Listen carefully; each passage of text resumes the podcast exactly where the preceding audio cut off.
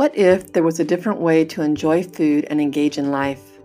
Beyond the barrage of nutrition hype, the shoulds, and the judgment, beyond the constant striving to be thinner, fitter, someone other than who you really are, what if there was a way to eat that is mindful, non judgmental, joyful, empowering?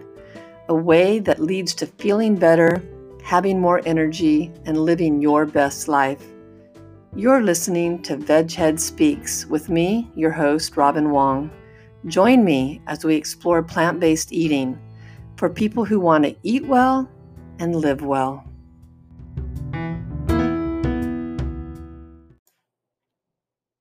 Hi, everyone. Welcome back. Welcome. This is Robin Wong, your host. I'm so glad you're here.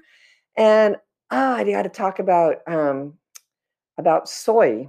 I, I just this this you know, misinformation around soy and tofu and just soy products in general uh, just really gets me fired up because um, it's usually talked about by people who uh, don't really know what they're talking about. okay, so there's some myths, and I mean, talk about just three myths about soy. That's what I'll focus on right now. You know, it's such a a good protein food in the plant-based world and that's why it frustrates me when a lot of these misconceptions are still promoted out there by people they don't know what they, they're talking about. They they, st- they you know state old research they're you know but i think partially because they want to keep that agenda going they're not really interested in learning the true facts about it but uh, anyway so i just i just kind of wanted to pop in and talk about a little bit. So um, you know, it's been over a couple of decades where soy products have been kind of controversial with claims that they are estrogenic. Okay, they cause breast cancer or heavily processed and genetically modified, um, and so that that keeps being talked about. And I just want to throw some information out there, and then you make your own decision. That's how what I like to do is just you know, of course, everything I, I share with you is has a, a plant based slant. I'm, I mean, everybody has their biases, and that's mine. But I love tofu. I love it, and um, I love soy products. I use I eat edamame, and I use soy sauce, reduce reduce sodium, of course. And you know, I I'm not worried about it, and I feed it to my sons. I feed it to my daughters. I, you know, now they use it in their own lives. Um, and you know, there's these little things called soy curls that you can use that you put into dishes that just, you know, for non um, vegans, people think they're eating chicken. There's just so many products. And so that's why it frustrates me when people kind of badmouth it, I guess. So, myth number one is that soy is feminizing.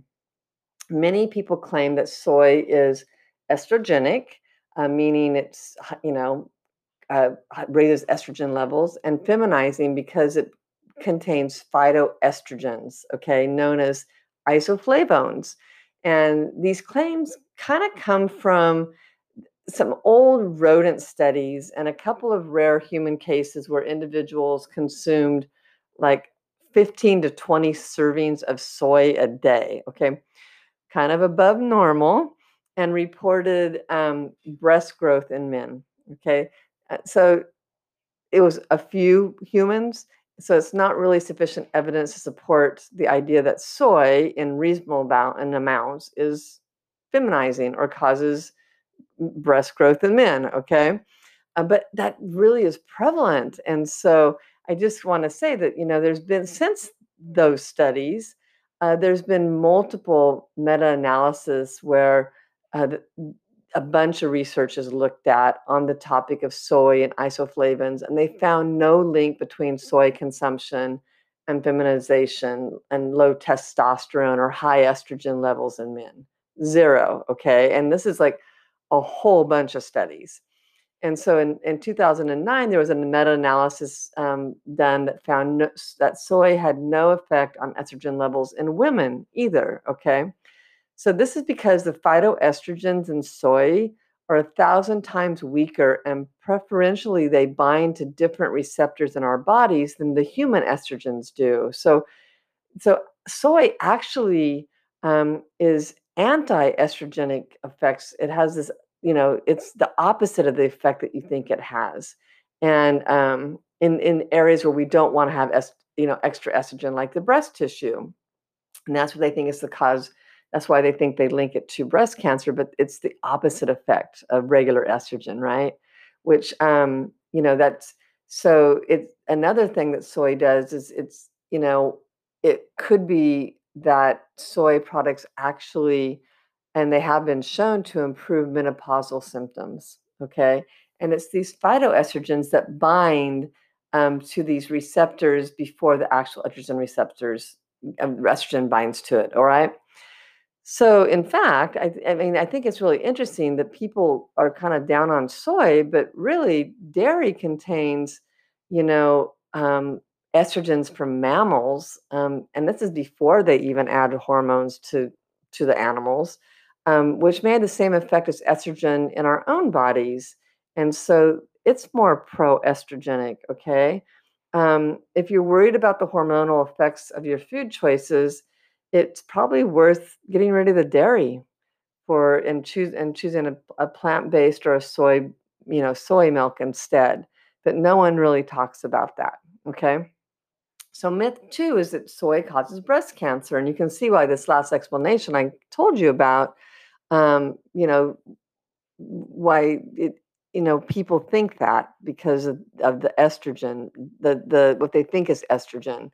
So you, you know, you might find it surprising that soy consumption in Asia is actually linked to lower breast cancer risk. Um, in fact, those who consume just half a cup of tofu a day reduce the risk of developing breast cancer by like 30% compared to those who avoid soy. That's a lot. That's a lot. So even with women who had previously battled breast cancer, they have a 21% greater survival rate um, over a course of nine years if they consume more soy. So just know that you know there's there's not really any research, and and I, I've done other podcasts about this, and so you may have heard those. This is probably redundant information, but it just I'm so fired up by some of the comments that were made to me today that I'm just like, why is this still out there? Why do people keep still think this? Right? Um, it just it frustrates me. So, um, but what about other cancers? So, a study including over 46,000 women found a 30% reduction in endometrial cancer um, in a in a group that had the highest soy consumption. Okay, and and the same is true for men with prostate cancer, and you know so you know, dairy may increase post- prostate cancer. So there's just a, you just got to read the science, okay? And I think what happens is you'll get this one rogue um, uh, study that maybe is not the best done, you know, not done very well, but it's the headlines that hit that never go away. And then when the studies come out and like the meta-analysis that come out and debunk what was that said you never hear about those. Okay so just really read your facts and and understand that and think about it there's whole hmm. cultures that eat a lot of soy like in japan and they have you know their diets are changing granted they're getting more western so you're seeing those numbers go up but traditionally they had very little breast cancer okay because you know, of their diet. And there was a lot of fruits and vegetables and, you know, in their diets as well. So the last myth was that they contain GMOs and pesticides. And um, this recently came up when I was working with a client and I she ate a ton of dairy, a ton, a ton, ton, ton. And she was pre-diabetic. And uh, you know, I was like, well, maybe we could swap out, you know, and use some almond milk or soy milk and she's like oh i can't do i can't do soy because of the gmos and i can't do almond because of the roundup that's sprayed on almonds and and then i was like yeah but you'll consume dairy you consume whole milk which is so high in saturated fat and all the hormones and everything that you know that goes with it. So there's just it's not rational. The you know the discussion's not rational.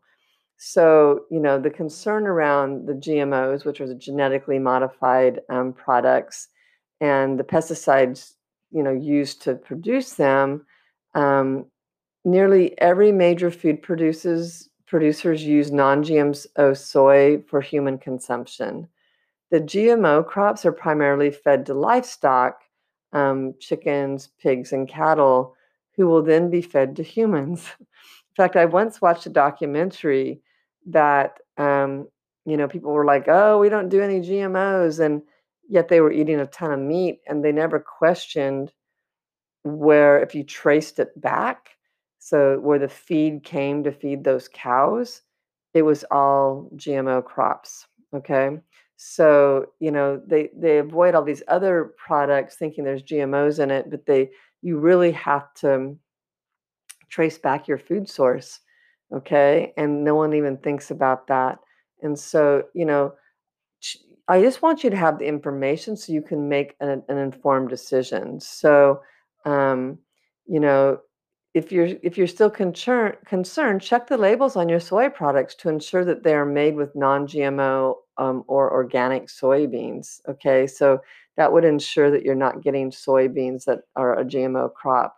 So you know, but I en- encourage you if you're still eating meat uh, to really research where that comes from. If is it being grown in the pasture down the street that you know it's eating grass, or are they feeding it some other um, some other foods. Uh, if it's being bought at the supermarket, a little harder to trace, right? So that's why there's a lot of movement to being eating local and you know pasture and, and all that. So if you're gonna um, if you're still eating meat and if you're listening to this which i you know you might eat it on occasion i doubt if you're following me that you're much of a meat eater um, you know if you partake occasionally really know where that's coming from. But also know that it is, if it's just one meal here and there, you're probably okay. So, you know, you got to kind of weigh everything. I mean, people get all up in arms about certain things, but, you know, they still go outside where there's pollution in the air and, you know, all that stuff. So you got to pick your battles. So that's my point. But so just know, I'm, you know, I, so I don't, my personal opinion is that certainly look for organic or non-GMO um, soy, but don't avoid it. It's it's a really great protein. Um, it is delicious. It helps uh, vegans get protein into their diet really easily. Edamame is such a great snack, and for um, people that need to snack, and yet it adds protein and adds vitamins and fiber, all those things. So just remember that it's a myth that soy is feminizing. It's going to create man boobs. And it's a myth that soy causes breast cancer. The research that initially thought that has been um, uh, re, re, redone and debunked, basically. And um, it's a myth that soy products contain GMOs and pesticides, especially if you're buying the non GMO or organic. Okay. So if that's one of your concerns, definitely work look for those. I'd encourage that. That's that'd be great. So anyway, I hope this helps. Um, just have your information. So when someone tells you, "Oh, you eat tofu," because it'll happen. It's just like people when they ask you if you eat you know, where do you get your protein? Then if you say, "Oh, I get it in tofu," it's like, "Oh, what about the estrogen? And what about breast cancer? And what about GMOs?" And you're just like, "Oh my gosh, you never cared what I ate before, and you're still eating meat. What are they feeding to your cow on the feedlot? you know, honestly. And when they process the meat, how what happens to it then with, you know, and some of those meat plants, but no one thinks about that. So that's okay. I'll get off my soapbox. that's it. Um, I hope you have a great day. Thanks for listening. Keep eating plants.